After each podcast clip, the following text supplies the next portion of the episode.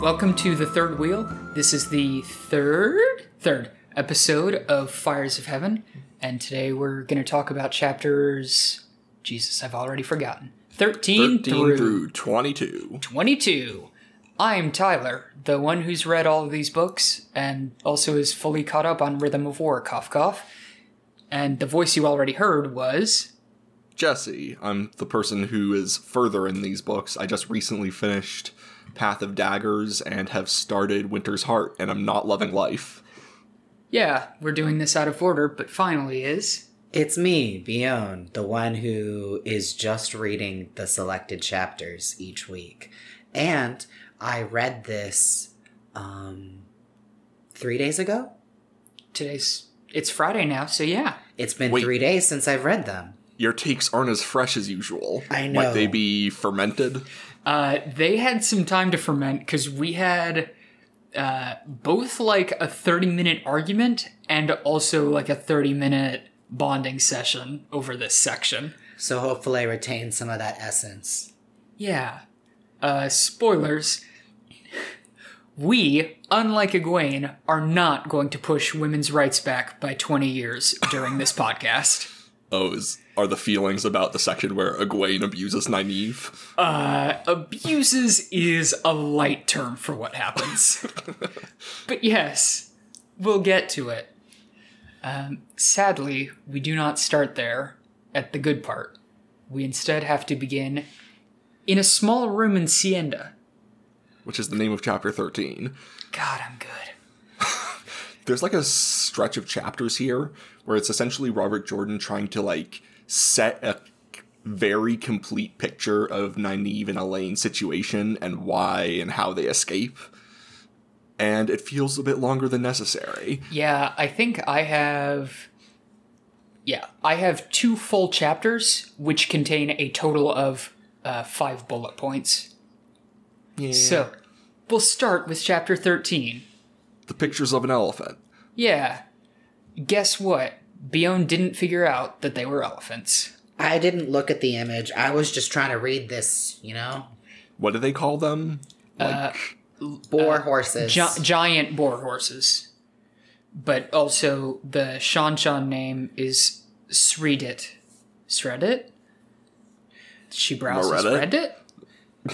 It honestly just looked like Reddit with an S. Yeah.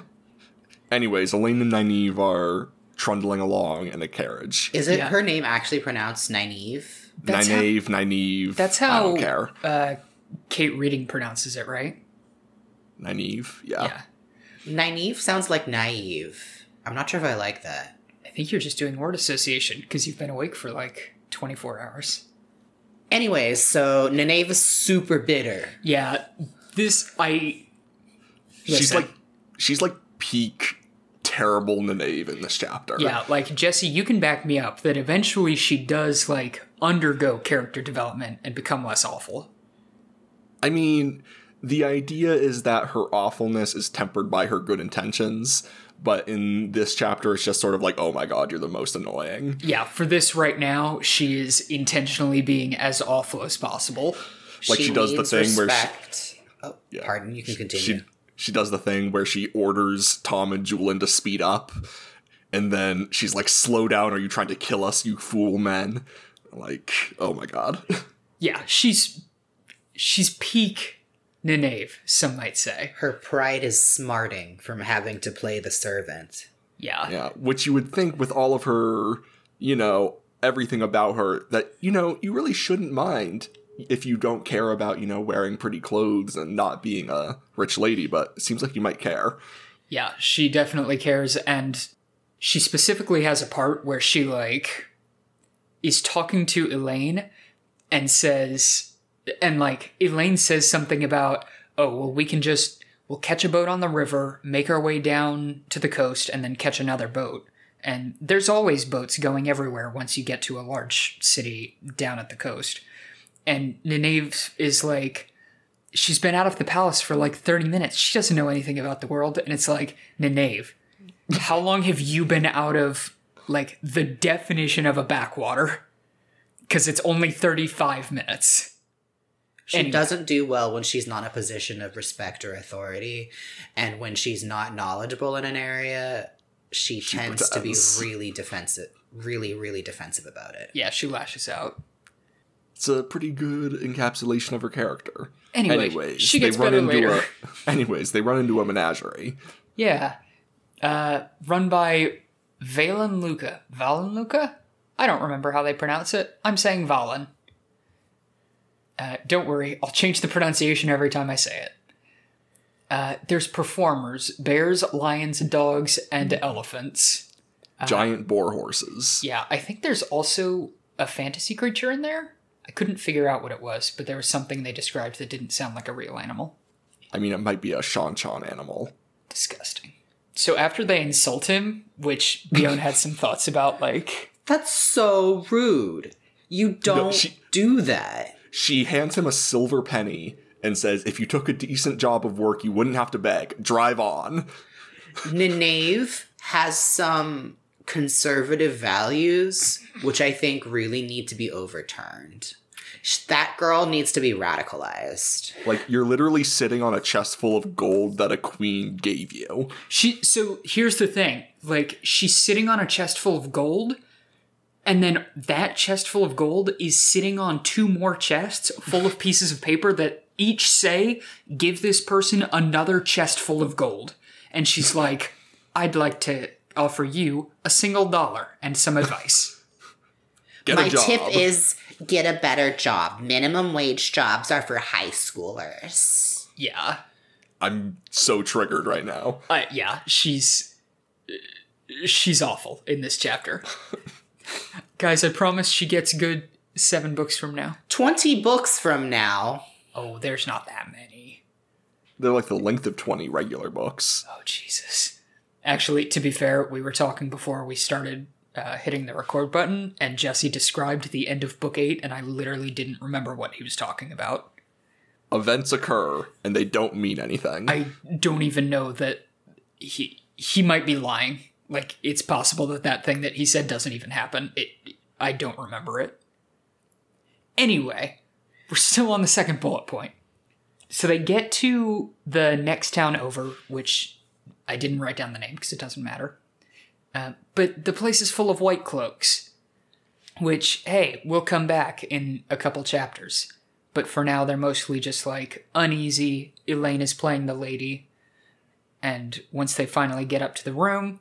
Nynaeve is like, it's time for a jump into Tarantula. It's been a while. It's been, some might say, long enough that Robert Jordan feels the need to repeat all of the concepts, in case you forgot. It's been a while. Since we've had any meetings in Tel'aran'rhiod. That's what chapter 14's called. God, I'm just, like... I don't want to take time on the recording, but sometimes I do just stop and be like, I'm so good at this. Bjorn, can you hit them? Yes. Well, the problem is they're holding sharp needles. So? I'm scared. You remember what I was like in middle school. This fits. Yeah, actually. I specifically remember something in the realm of like a pound move where you would take a pencil and pound it into my arm. Yeah. I was not exactly a friendly person. So they say that, but Bjorn's face did have, like, kind of a blissful nostalgia. Well, by the way, we've all known each other for 20 years. Yeah. Which is so weird. Oh, no. Bjorn's thinking. We're continuing onwards to Tarantula, and I had to remember who the heck these people are and why they matter. You don't have to. Yeah, you don't have to. I pulled out my book that explains who every character is. You could have just used that. And I looked at it and then decided to ignore it. Yeah. I have that Wheel of Time compendium thing. Anyway, Nynaeve's in Tarantula. And she's not dressed in stout Two Rivers wool. No, she's dressed in like 6 outfits over the course of this chapter. Oh, gosh. Like, I like fashion. I think it's fascinating. I think it tells a lot about a culture and the various societal things. Wool is so itchy. The problem is that Nynaeve pretends that she's above it. If she wasn't pretending like she was above caring about her clothes, it wouldn't be annoying. She's the girl that I'm not like other girls. I'm a strong girl. I'm a wisdom. I had a position of power in my village, and I know better than you. And that's not great because that's not solidarity, ma'am. First off, saying you're just not like you're not like other girls is also problematic. It's just like, I feel like we all know people like Nynaeve. Yeah. And you know who else isn't like other girls? Birgitte Silverbow. Please, it's pronounced Birgitte. Whatever.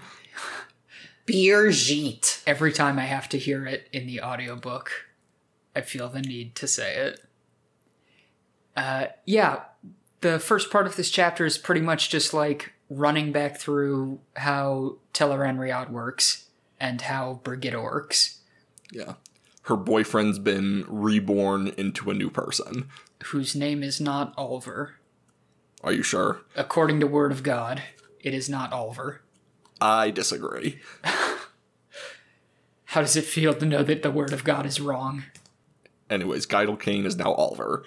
Gaidal Cain is probably Oliver. Don't worry about how time works. Birgitte, they ask if she can, like, continue to spy on the Forsaken. She's like, heck yeah. Nynaeve says, can I tell everyone that you're spying on the Forsaken? She says, heck no. And then she leaves. Nynaeve is real shook at the idea of seeing Moghedien. Yeah, we get to see Moghedien later, although most of that chapter is worthless. I kind of like that chapter, actually. I mean, reading it is fine, but, like, as far as information that is valuable to the plot, yeah, not very. None. So Eggie and the Wise One show up. Don't remember what the Wise One's name is, but it's one of the hot ones. That's how she's described. Don't at me. Yeah, Nynaeve is worried that she's going to steal Lan. She's like, why is this woman looking at Lan's shoulders? I don't know what the fascination is with shoulders.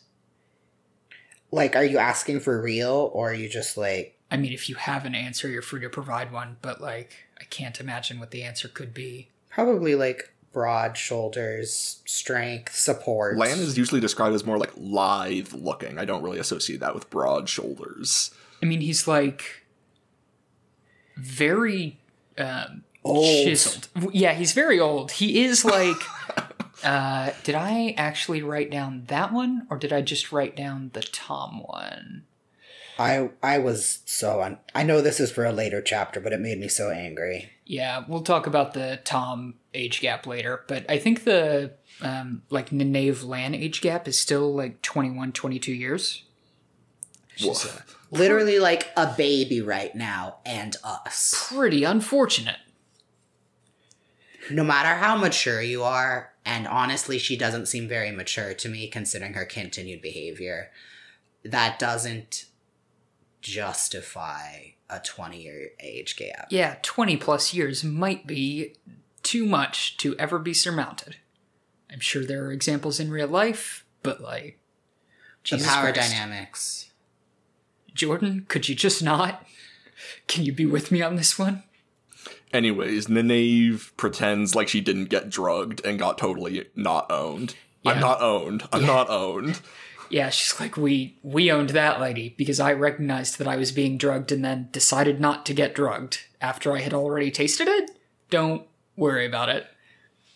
I like that in the next chapter, Nynaeve identifies this lie as like the moment she lost her moral high ground and was now subservient to Egwene. This next chapter sucks. I have so many bullet points for this chapter.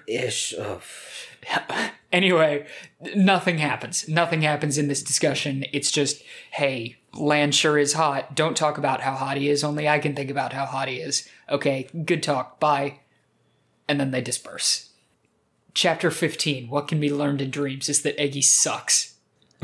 Eggie is problematic. So Nynaeve teleports to the tower to meet up with Eggie. For reasons that we find out later, she can't teleport directly into the Amerlin study, which I thought was interesting, and I got to explain to Bione, which always makes me happy.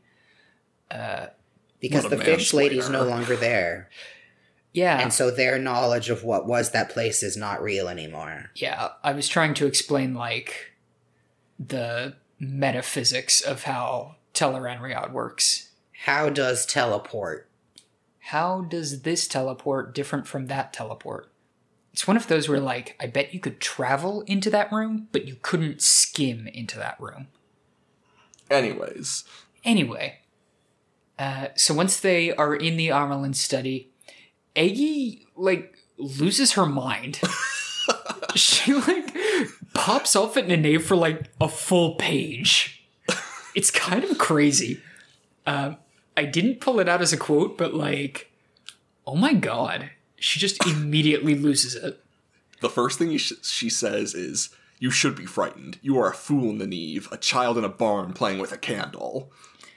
Yeah, and, like, it's just... it's subpar. It's unhealthy relationships and how they relate to each other. Robert Jordan's interpersonal decisions frustrate me. This literally just feels like Aggie, because she's been hardened by the suffering of the Aiel in the desert, has something to prove. Well, what she's trying to do is that she's trying to humiliate Nynaeve so much that she'll never mention these excursions to the Wise Ones, because Egwene is trying to hide from the Wise Ones that she has been doing the thing that she's currently berating Nynaeve for. Right, and which Egwene, like, in her own inner monologue, is, like, admitting is wrong on a whole variety of levels, and is like, I know that literally everyone tells me not to do the thing that I'm doing, but I gotta do it. You don't understand. I gotta do it. And Nynaeve, you're a fool for doing that same thing. Yeah, like... Nynaeve can't call my bluff. Nynaeve isn't even doing the same... like, Nynaeve is a garbage person to Elayne, but, like...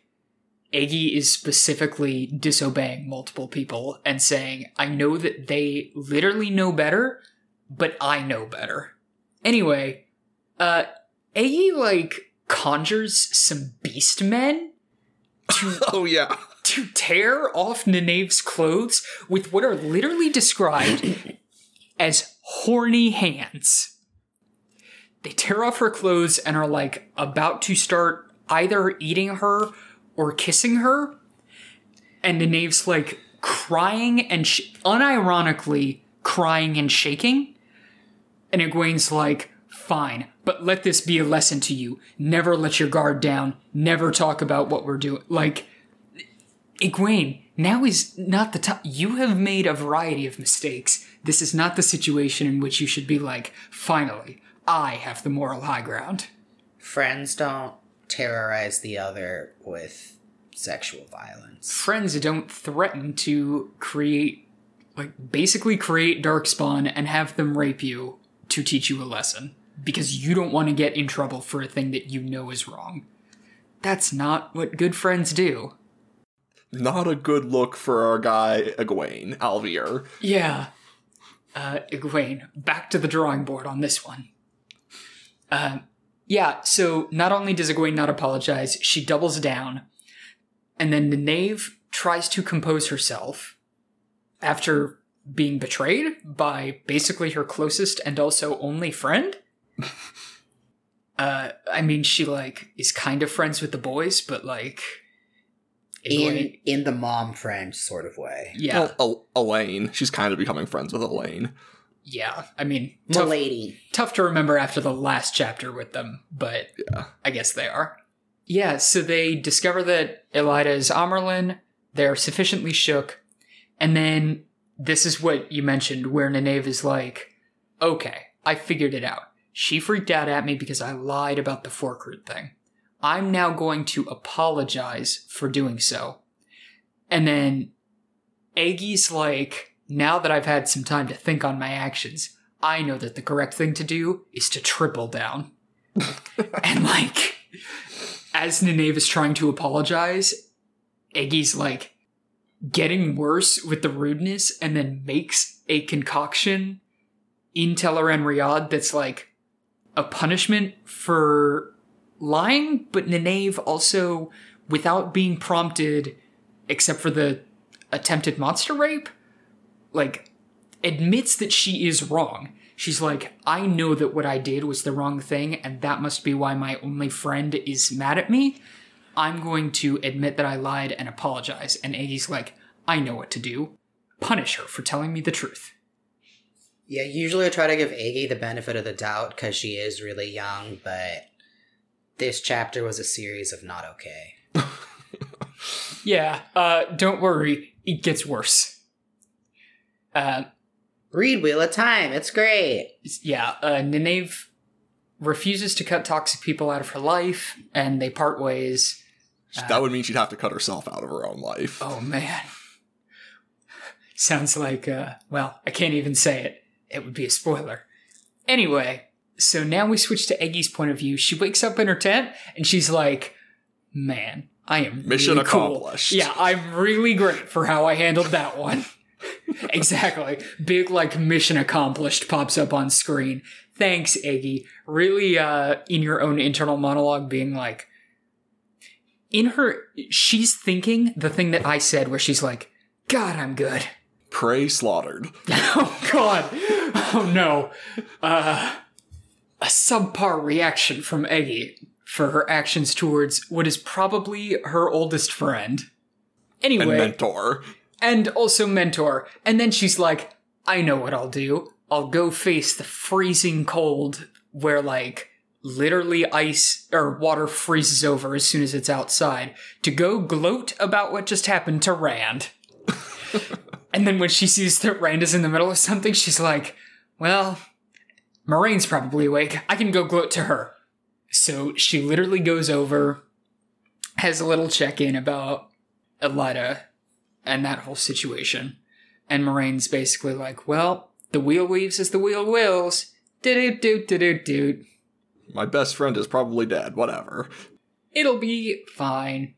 Moraine's doing a lot of compartmentalizing at this point in time. She just needs to get Rand to listen, but, you know, that's going real well as per usual. Moraine's like, sorry, Egwene, what did you say about Suan? I can't hear you over the flapping of all these death flags I'm raising. And then the chapter ends. Thank God we're out of Egwene's head. I was happy to not have to be in there much this section. So we do get an unexpected offer for Nynaeve and Elayne. In chapter 16, an unexpected offer. I figured that was implied. Wow, so smooth, so transition. I'm going to try to do it for all of these. Not everyone is looking at these chapters as we're talking like we are. Do you think that there's literally anyone on this earth who doesn't have the chapter titles of every Wheel of Time book memorized? I don't. Fake fan detected. My God. Anyway. Oh, we passed 7,000 downloads, by the way. Oh, nice. That's cool. That's great. We're like a real podcast, despite For some reason, we had a spike a couple days ago. That's mysterious. Weird. I didn't even, tweet anything. Hopefully, it was a good spike that was like, hey, these people are good, instead of, hey, let's all download and laugh at these people. Cancel these people. Them. Yeah. Well, if we're getting canceled... Haven't really seen much of it yet. Anyway. We don't even swear that much. The only thing that could probably be said against us is we're pretty obviously left-leaning politically. And also... Oh, I guess I'm pretty queer. Oh, also we're not in love with these books. Oh, right. I mean, the more that I think about it, off-air, the more that I know that I said it last time, but, these books are way more fun to talk about than they are to read. I have some thoughts about that. Okay. He's saying he loves reading them. Well, no. Here's the thing. So I just started Winter's Heart. Mm-hmm. And the first 6 chapters of that book are Perrin and Fael viewpoint. Oh, no. 6 chapters straight. And then I looked on the wiki page, and apparently those are their only chapters in the whole book. So we spend 200 pages in these viewpoints that comes to no actual conclusion, that has nothing to do with the rest of the book, and then doesn't get brought up again for the rest of the book. Aren't editors supposed to catch this when they're, reading over books? It's where's your plot going? There's a few basic things you can do to fix this. A, spread it out throughout the book. B, make sure that there's a conclusion to the events that you're like building towards. C, like have it be relevant to the rest of the story. But he just doesn't bother with those things. So what it ends up with is that this series is just a ton of events that happen. And it's like, which is why it's fun to read about it on a wiki or talk about it with your friends. But actually reading it is like a nothing experience. Okay. Tyler's cracking up, but I understand what you're saying. I understand too. It's just... Okay. For me, it feels like reading the first draft of something or someone's fan fiction of something.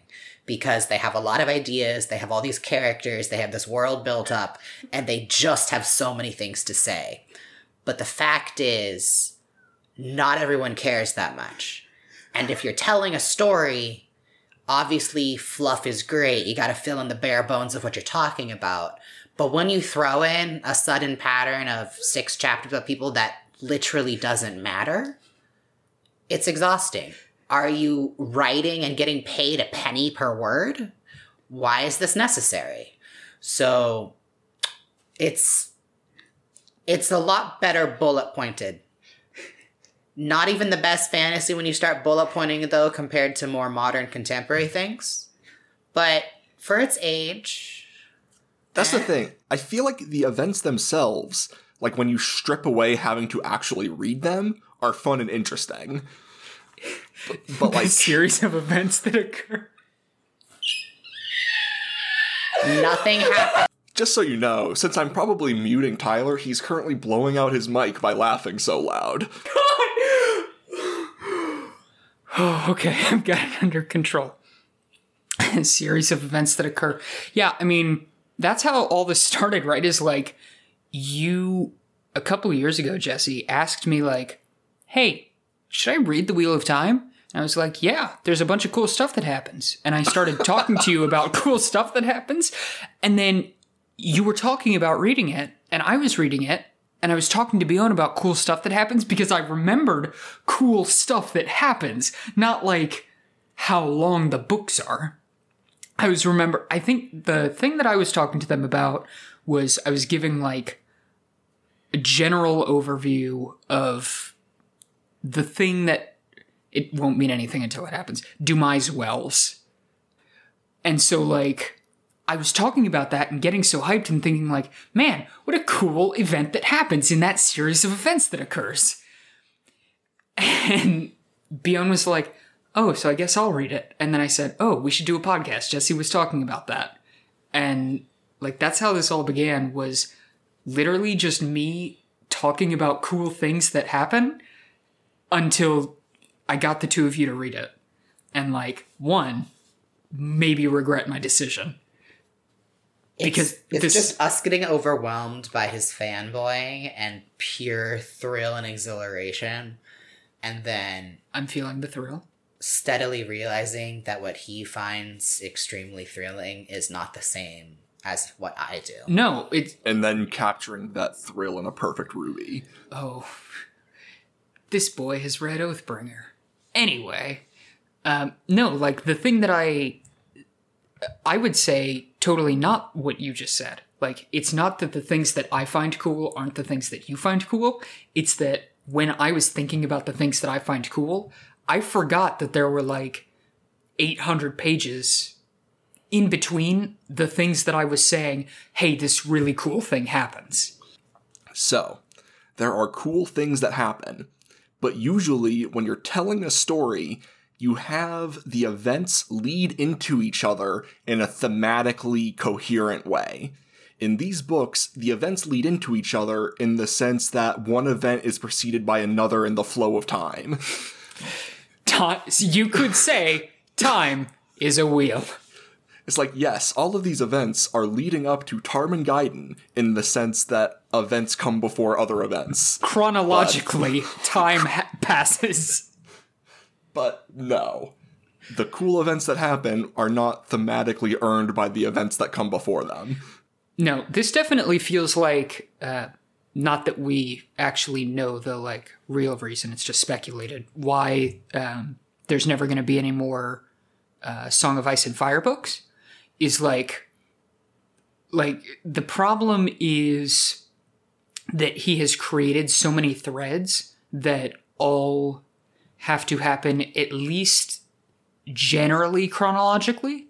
Like, I think he can do the thing where he says, like, and then they got on a boat, and then leave them for an entire book and be like, boy, that boat trip sure was a trip, and not give us entire chapters of just sitting on a boat, which wouldn't put it past him, but isn't what's happening right now. Like, I feel like that's the problem, is that too many threads are created that have to happen chronologically, and then you can't get to, like, the next thing too fast because you have to bring every storyline forward. And even in a book like, to give an example, this one has no Perrin in it. And like you were saying, Winter's Heart starts with 200 pages of Perrin and Fael and then does not mention them. Like, even if you're not doing, I mean, he'd have to do like 2 chapters each book of each viewpoint to bring every storyline forward. But like, even when not doing that, sometimes you have to leave a set of characters for so long that you end up with this book. These characters get 6 chapters, and that's all, because I was with them for a while before and I'm going to be with them later, but like, can't do anything with them until we get there. Got to bring some other storylines forward. Yeah. Anyways, I think we've complained enough about the broad structure of the series. Yeah, I will continue my, like, I am glad that you examined that thought more closely, but spoilers, that is the inception of this podcast, was just me saying this cool thing happens. And like, now that Bione is reading them, I try really hard not to. And now that Bione is reading Stormlight, I try really hard not to be like, boy, just read a Stormlight book. This cool thing happens. But even then, sometimes I'm like... he's very bad at hiding it. Sometimes I'm like, Jesse's not awake. So, Bione's my option. Anyway, what were we talking about? Chapter 16, An Unexpected Offer. God, we haven't even started this chapter. So, the next morning... Nynaeve and Elayne are going over what they learned the night before and arguing about what the next move is. Elayne wants to take a series of boats. Nynaeve wants to just stay on land, even though it's significantly longer. Not because she doesn't like boats. Nynaeve hates boats. And not just because Nynaeve has, or not at all, because Nynaeve has to have control of a situation, and so she can't surrender that control over to Elayne to control everything. But just because it's the more sensible option to take a coach. Wink, wink. They go downstairs, and while they're sitting there with breakfast, they run into Galad, who, whoa, still a lad, is like, God, I'm good. Also, one thread that we sort of skipped over is that in the dream... Nynaeve found a letter saying that there's a gathering of rebel Aes Sedai, but she just can't remember where. Oh, God. Yes, you're totally right. I didn't include that because I'm pretty sure it goes nowhere. I mean, I think it gets paid off in this chapter, actually. Anyway, Galad is a lad, and he's here to save us. Absolute lad. And Nynaeve is like... I'm almost married. She's like, no, I'm into guys twice my age, not a reasonable age to be in a relationship with. That are also stunningly handsome. Unbelievably handsome. Like, thank God he doesn't have much screen time with Rand, because Rand would be like, this 4-person needs to become a 5-person situation, you know what I'm saying, ladies? My half-brother is so handsome. Half-bro, what are you doing back there? Anyways, he says he's a child... stuck in the washing machine. Anyways, he says, I'm a child of the light, because it seemed the right thing to do. Yeah. Like, he's such a good guy. He's a good man. But what a good Nazi parallel. What? Don't worry about that. What's important is that Elayne hates him. She's like, Now that he's a Nazi, he's even worse. And he's really bummed that Egwene isn't with them. Yeah. It's like, oh, no reason. Just me and also Gawain were very worried. He mentions that he had to stop hanging out at the tower because Gawain fell in with the wrong crowd. And also there were the Troubles. And it's like, oh no, don't call it that. He offers / insists on taking the girls back to Camelin in a tone that's very like, this is now what is happening. I know what's best for you. I mean, have you seen what Elayne and Nynaeve think is best for them? I don't trust them. I would never trust them. Filthy Aes Sedai witches. Elayne is like, let me get right back to you on that. And then they, like, run out of the room. I think they mentioned, like, physically barring the door. Yeah, it's sort of interesting how Elayne frames it. She's saying that he's being confronted with a situation where there are two right things to do, and he's doing that whole, like, robot stack overflow thing. Mm-hmm. Yeah, which, like, he has slightly more depth than that. He's almost like a real human being. And she says to Thom, you must remember how much of a monster he was as a child. And Tom's like, he was 2. The most monstrous 2-year-old you've ever seen. I mean, they're called the Terrible 2s for a reason. Fair. But yeah. Look, Thom, let me compare myself to when you were literally a father figure for me. We're not quite there yet. And you were sleeping with my mom? Yeah, no. We're going to get to it. So, Elayne puts out the call to the group. Hey, we got to go. Everybody come up with a plan. I want a plan on my desk by 8 a.m. how we're going to get out without him noticing. Spoilers, they do. They get out of town with barely any trouble, but they're living in a, like... I didn't understand what their frustration was, but they're living in a cart instead of a coach. I mean, I guess it doesn't have doors. Or it has a bad door. I'm not clear. Anyway, they join up with Valan Luca as they're preparing to, like, actually join up. They're not actually there yet. Elayne remembers Thom from her childhood. And then Nynaeve goes off on, like, a mental tangent for the next few pages about how, like, it's not fine that Elayne is flirting with Thom, and we'll get to the age gap in a second. But it is fine for her to do that to a father figure in general, because sometimes women have to prove that they're women by harmlessly flirting with their fathers, is her words. A little harmless flirting with one's father is Gucci, says Nynaeve. And how, like, it was Nynaeve, perfectly natural. Nynaeve, Electra, Alvier. Yeah, also Nynaeve has... Almira. Yeah. Also she has internal monologue about, like, she knew a woman once who her father had died. The lady's mom was trying to get with an older single man. So, like, they were in an appropriate age difference. And then the daughter was like, no, I want him, as a subconscious desire to prove herself as a woman to her own mother. And then once the man was like, no...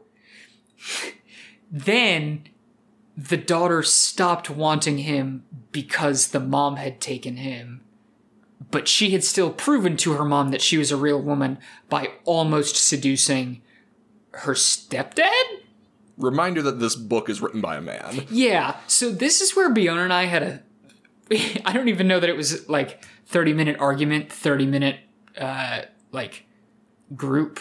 brainstorm sesh. I think it was just like one continuous hour of talking to each other and, like, multiple phases to the boss fight that was that conversation.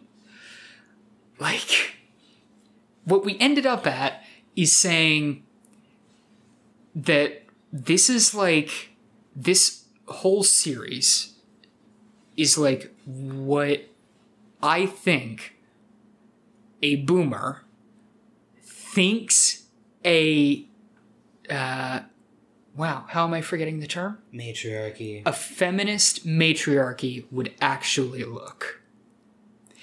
And like, it's a tough look, my guy. We got into an argument because he kept saying that my accusations that this world is not a matriarchy and in fact has tons of patriarchal leanings was incorrect. And I got very upset about that because... this is not a matriarchy. This is not a matriarchy. Yeah, like... That's what I think it comes down to. Is it, it's a fedora wearer's idea of a matriarchy. Yes. I mean, have you seen the hat? Yeah, he's a literal fedora wearer. Oh, no, it's much grander than a fedora. That hat is like matte ++ tier. That man looks like he has a collection of katanas. And sword canes. Yeah. Anyway. And a lot of dragon paraphernalia. Yeah, what it came down to, I mean... I had dragon. Anyway, what it comes down to is that this is his version of trying to write that, and this is what he thinks it is. Because, like, while we do have things in the world of, you know, multiple queens who, I mean, not that it's great, but, like, can't be shamed, can't be tamed, the White Tower exists and is the primary political force in the world. Just nobody says it out loud. And then, like, the Aiel, even back to, like, one of the first things that we ever see is the women's circle. Like, it all comes back to this idea that the women are the ones really in charge. But, like, because he's a boomer, that's, like, his maximum power level. And we're doing a training arc past that for the past 20 years. Almost 30 years from the start of this series. So, like... While he tries to write that society where women are in charge, whether everybody says it or not, he still includes passages like harmless flirting with her father. Yes, this is women. I have met a woman before. Also, as part of this, Tom's age gap is unclear. Because his age is said twice, and so it can be checked two different ways, and it comes out very different. But between him and Elayne, there is either a 44 or a 53-year age gap. And that's very bad. That is... Anyways, we still have 5 chapters left to talk about. Oh, I wasn't done popping off, but I guess we can move on. Bihone, did you have any pop-off about the... twice the difference between myself and my parents. Greater than the difference between you and your parents. I had a lot of discomfort with this. 'Cause, I don't know. Y'all keep being like, wow, Nynaeve's so cool. And she keeps doing things like this. And... We finally reached a point of balance when we concluded that this book is tinted or tainted through his own worldview. And so therefore, even if he's trying to potentially have a certain intent, it's coming across very poorly. And I don't know, good job trying to have female characters talking with each other about things.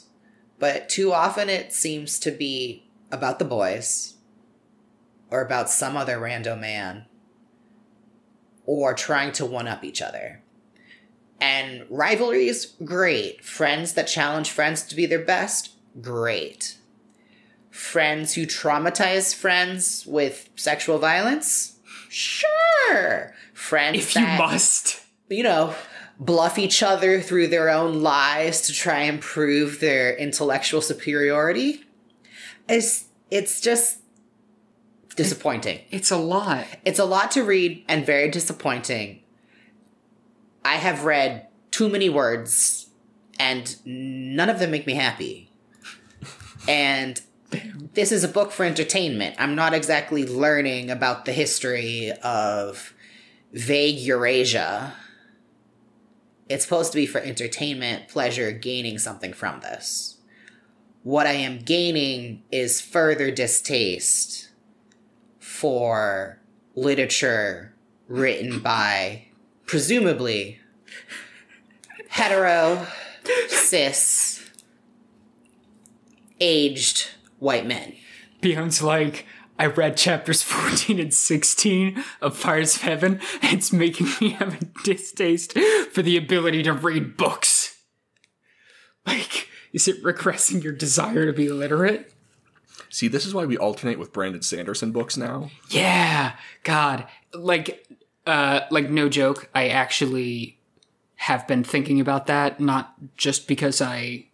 Like, both just because Rhythm of War came out, but also, like, because I can see it. Like, I can see the through line from this to that. And I can see where, like, Brandon Sanderson read this as a child.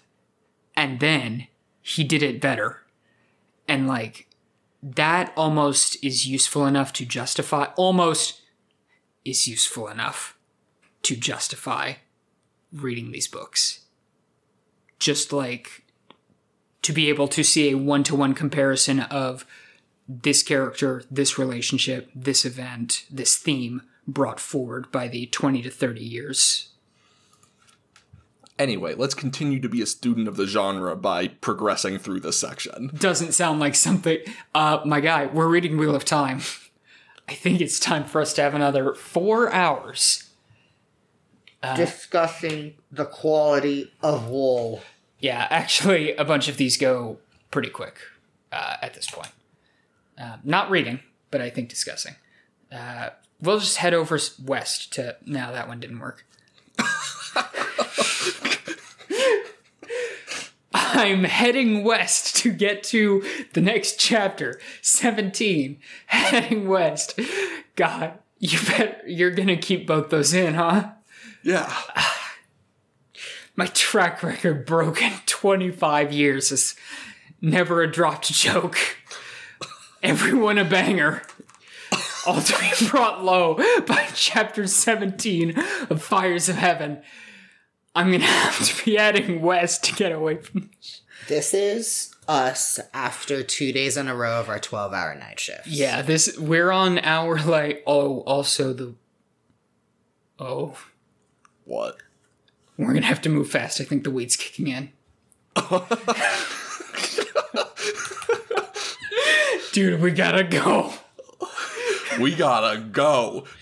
My God, we gotta not be here anymore, man. Chapter 17, heading west. So after they escape the town and the absolute Galad, don't know why they'd want to, I want Galad to adopt me as my half-brother. Sorry, half-bro. Real-life half-bro. You're nothing to me in light of Galad. Wow, he's actually read most of these books. He would probably understand. So they escape town. Anyways, it's time to join the circus. Yeah, it's, hey, boys, it's circus time. They meet up with Luca, who's like, are you back to insult me more?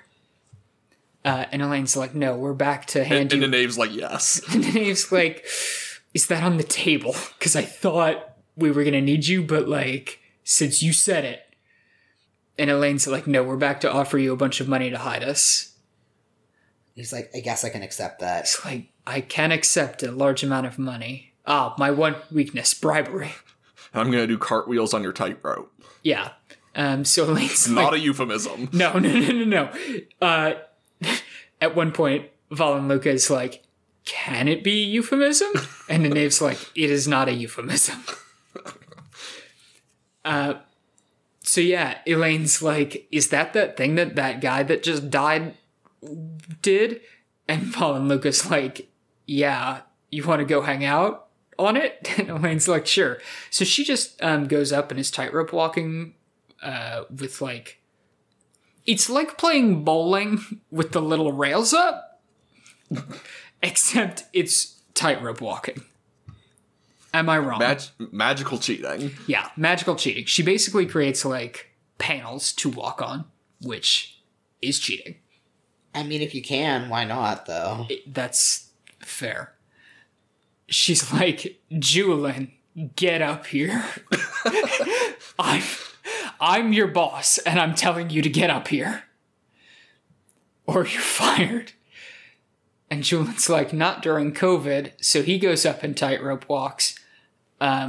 Thom is, like, juggling enough that Luca's like, that's fine. And then he, like, switches it, so he's doing the same level of difficulty using each individual hand. Like, I'm not sure how he was... Because they describe... It's just good juggling. It's just good juggling, but it is like 12 balls per hand. Big, manly meat hands. I guess. They literally mention the attractiveness of men being partially based on their hands. Which, like, Jordan, if you've got a thing going, that's Jordan fine. Jordan has some clear kinks, and they show. Anyway, Thom... For anyone who's a listener of the Storm podcast, Thom Marilyn... He's very good. Wow, Jesse's plugging other podcasts. That's fine. We're supposed to do that.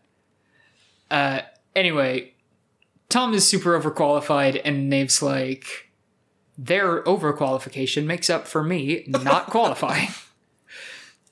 It's like a group performance check. We also learn two things. During this whole section where they're integrating with the circus. The Kyrinan Illuminator?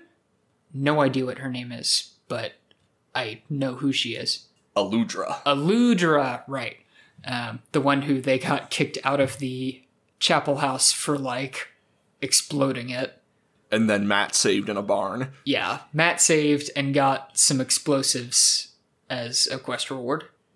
So she's hanging out with them now, and then they go to meet Sarandon, who is an obvious Seanchan woman taking care of the elephants, and she makes sure to take a little detour in the dialogue to give us a little peek into the genealogy of these elephants. Like, would you like to hear about my special interest? Elephant genealogy? When I was reading this, I was like, oh man, we're gonna get the learn not to be racist arc. And then I realized, wait, we did that last book. Are we gonna do it again? Don't worry, my friend. We can keep doing the same arc. So Sarandon, upon discovering that Elayne is any level above a peasant, she pledges her eternal undying loyalty. And then thankfully, we move on from this storyline for the rest of the section. So we get to chapter 18, which it sounds like Jesse has more thoughts on than I do. I mean, it's just about how horrible Liandrin is. There's literally the line, Liandrin breathed contemptuously. Like, hey, Harriet. Yes, Brandon? How do I make sure people know Liandrin's a bad character? Like, an evil person. Not necessarily poorly written, but just like... not a nice lady. Well, have I got the adverb for breathing for you? You said Brandon, not Robert. Well, that also works later. Brandon Sanderson writes them, the later ones. I'm just excited for the later ones. Liandrin is in Tanchico, and so is Moghedien. Everybody's evil. Everybody sucks. Moghedien's like... I have a piece of information to reveal to the readers. It's that I don't like Nynaeve. Wow. I don't know if you all heard. Nobody's clapping, so I just wasn't sure. Like, thanks. We definitely couldn't infer that from the number of times that Nynaeve specifically thinks, Moghedien definitely hates me now. Like, also, Liandrin talks about how much she hates Nynaeve, saying that Liandrin loathed all wilders. Dreaming of being Black Aja, she herself had begun learning to channel a full year before going to the tower, but she was in no way a wilder. I hate myself, and therefore I hate you too. Wow, yeah. That's a way more sympathetic version of an interpretation of Liandrin. I mean, also, like, yeah, sympathetic to the writing, I think. It's the same for the character. I mean, there's literally a line where she talks about how she doesn't like the cook, saying she did not like men looking at her, and she had spoken sharply to him on her first day here about the way his gaze sometimes lingered. I mean, that's fair. He tried to deny it, but she knew men's vile habits. Men, don't look at me. Keep your eyes downcast. Robert Jordan, this is what feminists like. Is this an SJW? Gosh, I had some... Oh, yeah. Also, like... Hey, if you didn't pick up on Liandrin being bad from she breathed contemptuously, it's that she, like, grew up dreaming to be part of the thing that is probably used to scare children, because it's, like, a rumor that you get beaten for repeating if an actual Aes Sedai hears you. Yeah. And she says her whole motivation is to, like, live in a palace and be powerful. Like, girl, there are so many ways you could have done that. Yeah. And here you are pledging yourself to an eternal darkness, like... You know what it sounds like Liandrin's having a lot of? Memories. Not enough father figures to flirt with. A lot of chapter 19 memories. Yeah. Dang, you did that one a lot better than I did. This is a long chapter. Oh, God. Well, I only have 2... bullet points, so... It's basically really. Morgase is suffering, but she comes to realize that she's in a very bad dream. Yeah. She... I mean, I barely even included the part before she realizes what's going on. But yeah, she basically comes out of the haze long enough to talk to Tal'aran'rhiod. I think he comes to her? I'm not clear. He's the last loyal man in basically all of Andor. She's like, I gotta get out. He's like, that's what I've been saying. So they hatch a little plan, but Morgase is like, gotta get Linny out with me. Well, whatever. Slightly out of order, but whatever. Yeah, so she goes to visit Linny, like you said, and during it, Linny talks herself into coming too. Also, some pretty slut-shamey comments from Linny about Morgase in here. I think the comment is something about showing goods you are not willing to sell when she's wearing her dress with whatever neckline is described. Then there's like, when she says that, Morgase is like, you just made that up. And then Leane says, at my age, if I make it up, it's still an old saying. Yeah, I did actually really like that.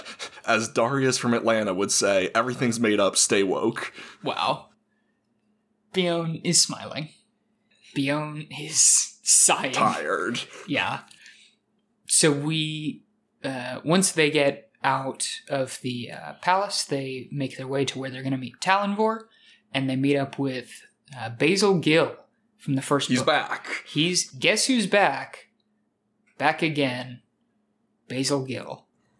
Tell a friend.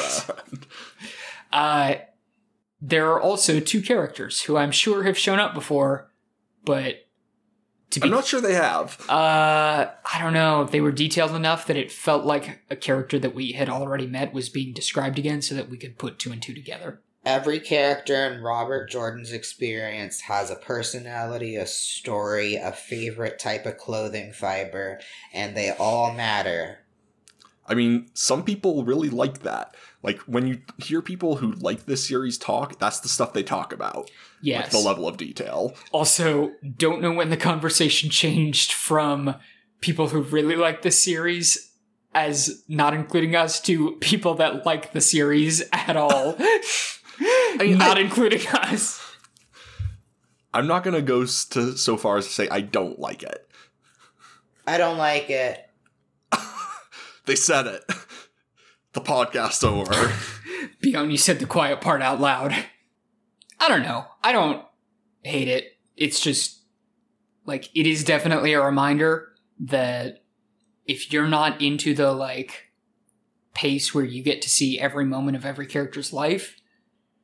I think it's probably better experienced from a friend who does enjoy that and is telling you about all the cool parts. Speaking of the cool parts, Padden Fane steals his dagger back. Yeah. He's like, dagger, dagger, dagger.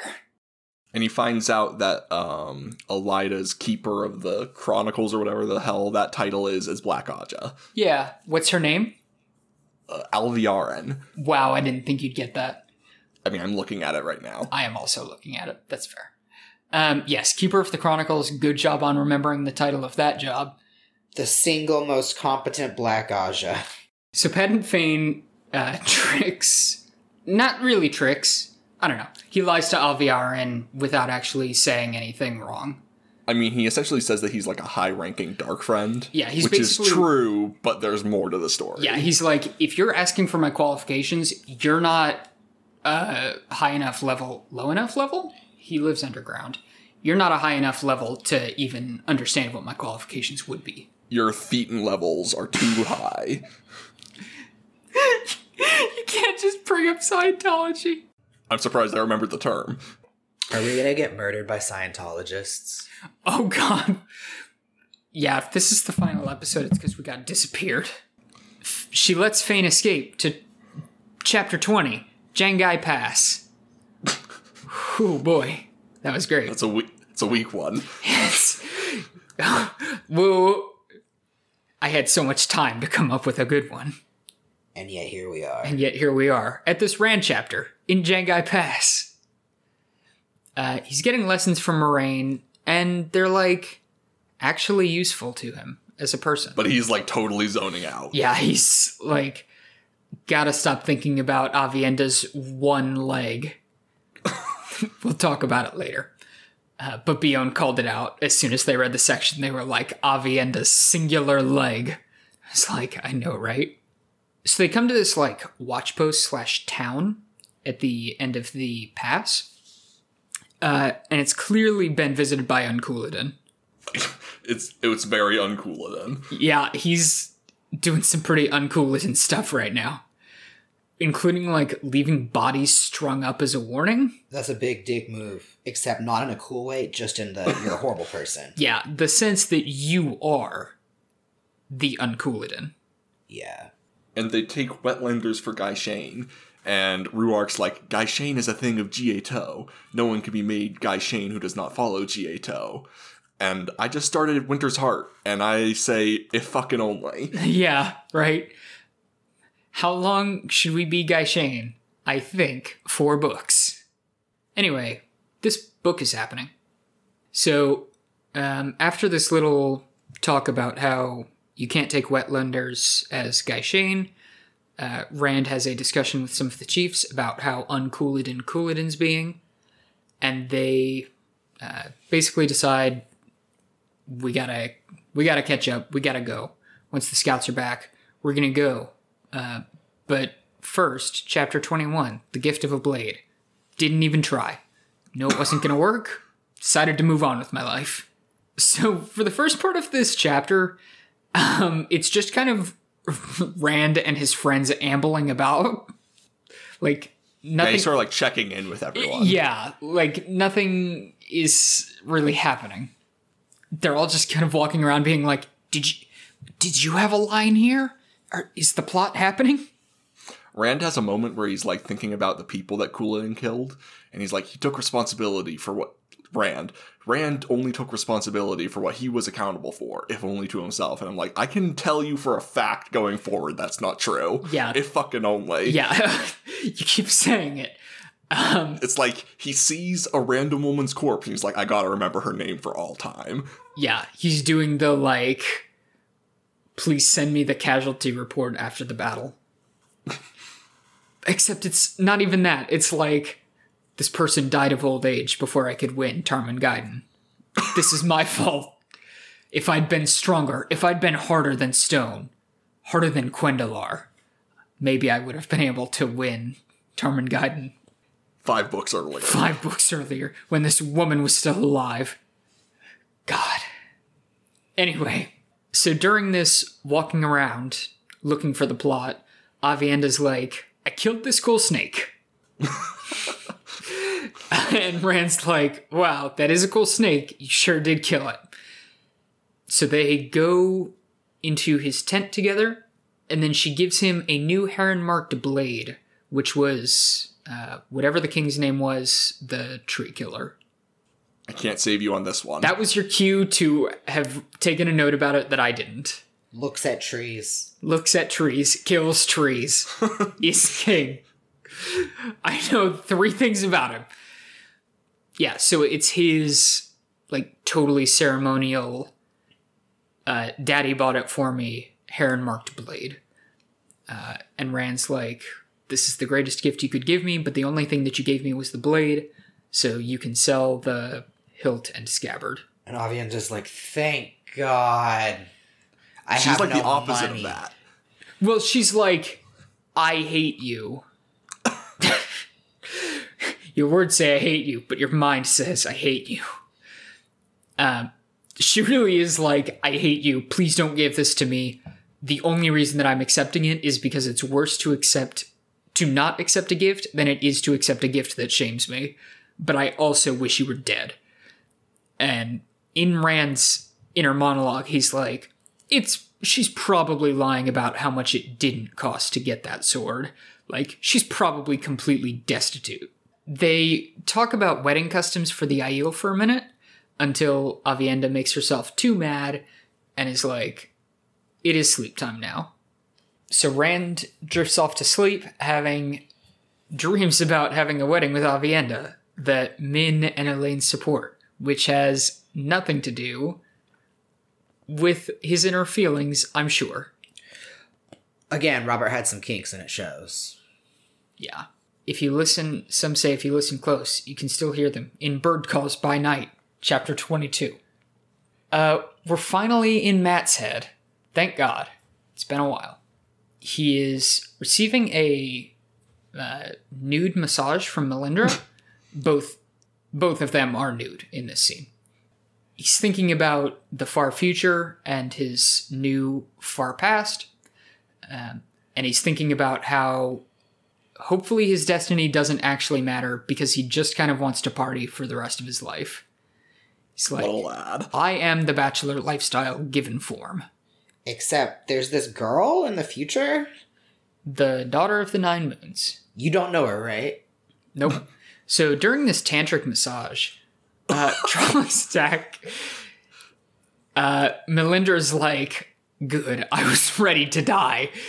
And she just runs out in the nude to go fight Trollocs. A lot of Aiel do. Yeah, it's actually like a lot of words spent on telling us how nude some of these Aiel are. Look at how wild they are, fighting naked, their bloodlust. Anyway, Melindhra goes to help fight them off. And then Matt grabs his spear and medallion. His really cool spear. His really cool spear. It's not a euphemism. It's just a cool magic spear. And he, 1v1's a Myrdraal, which is the entire description of this fight. Is like how sick it is that he fights and beats this Myrdraal. And then... And it really turns Melindhra on. Yeah. She's like, I am for sure into that. She's like, I wasn't sure I was into that, but now that I've seen it, I'm sure. You're a good height, boy. She's like, I like your height. I like that you killed a Myrdraal. We got a massage to get back to. So then we cut to Rand, who is having his own little battle up at the tent. He and Aviendha are doing the thing where, it looks like after you saved them, they shot you, but then the camera turns and it turns out that there was a guy right behind you. Except it takes place over the course of, 2 full pages. Thankfully, most of the people in the scene are clothed. They kill the Draugr, and then, a small train of people come up to make sure that Rand's okay. I just thought it was really funny that, Wise Ones approach. Are you okay? Yes. Okay, we'll go away. And, as they turned to walk away, Moraine and Lan were waiting right behind them patiently to make sure that Rand was okay. And so after that, after everybody's like, Rand, are you okay? He's like, yep, everything's great. He goes to make sure that Asmodian's okay, which my best friend and cool guy as Moghedien. Yes, my best friend on this earth. Friendship ended with Matt from Cawthon. Now as Moghedien is my best friend. Like, gotta make sure that my Gleeman is okay. I really like my Gleeman. So he heads back to his tent to try and get some sleep for the rest of the night, and we get a description of Aviendha's sinful leg, and then the section ends, and we're free. I must have missed that. It's a pretty specific description of this one leg. This very provocative leg. God doesn't like that you have your leg out of the blanket. And that's the end. I already said that was the end. Who's in charge of who's driving this podcast? No one. Who's driving the podcast? But wait, if I'm recording the podcast and you're recording the podcast, then who's going to plug our social media? It's going to be me. Then do it. So we have a Twitter, @WheelReading. Follow us on Twitter, and I'll sometimes remember to tweet out when an episode goes live. And also, you can talk to us directly. It's pretty fun. Also, a way to talk to us directly is to leave a review on iTunes. It helps people find us, and we love hearing from people who talk about it. Let me see if there's been any new ones since I last looked. Well, I tried to open iTunes, and it totally, crashed all my shit. Well, sounds like iTunes. Thanks, yeah. Apple. So, anyway, this has been The Third Wheel. I'm Tyler. I'm Leone. And I'm Jesse. Thanks for listening to us whinge. We did the order different in the beginning than at the end. I'm gonna cry myself to sleep. Ages will pass, myths, legends, it's okay. Not at all what we were talking about. But thanks for your input. We love you all. Please love us. Bye. Infinity Train.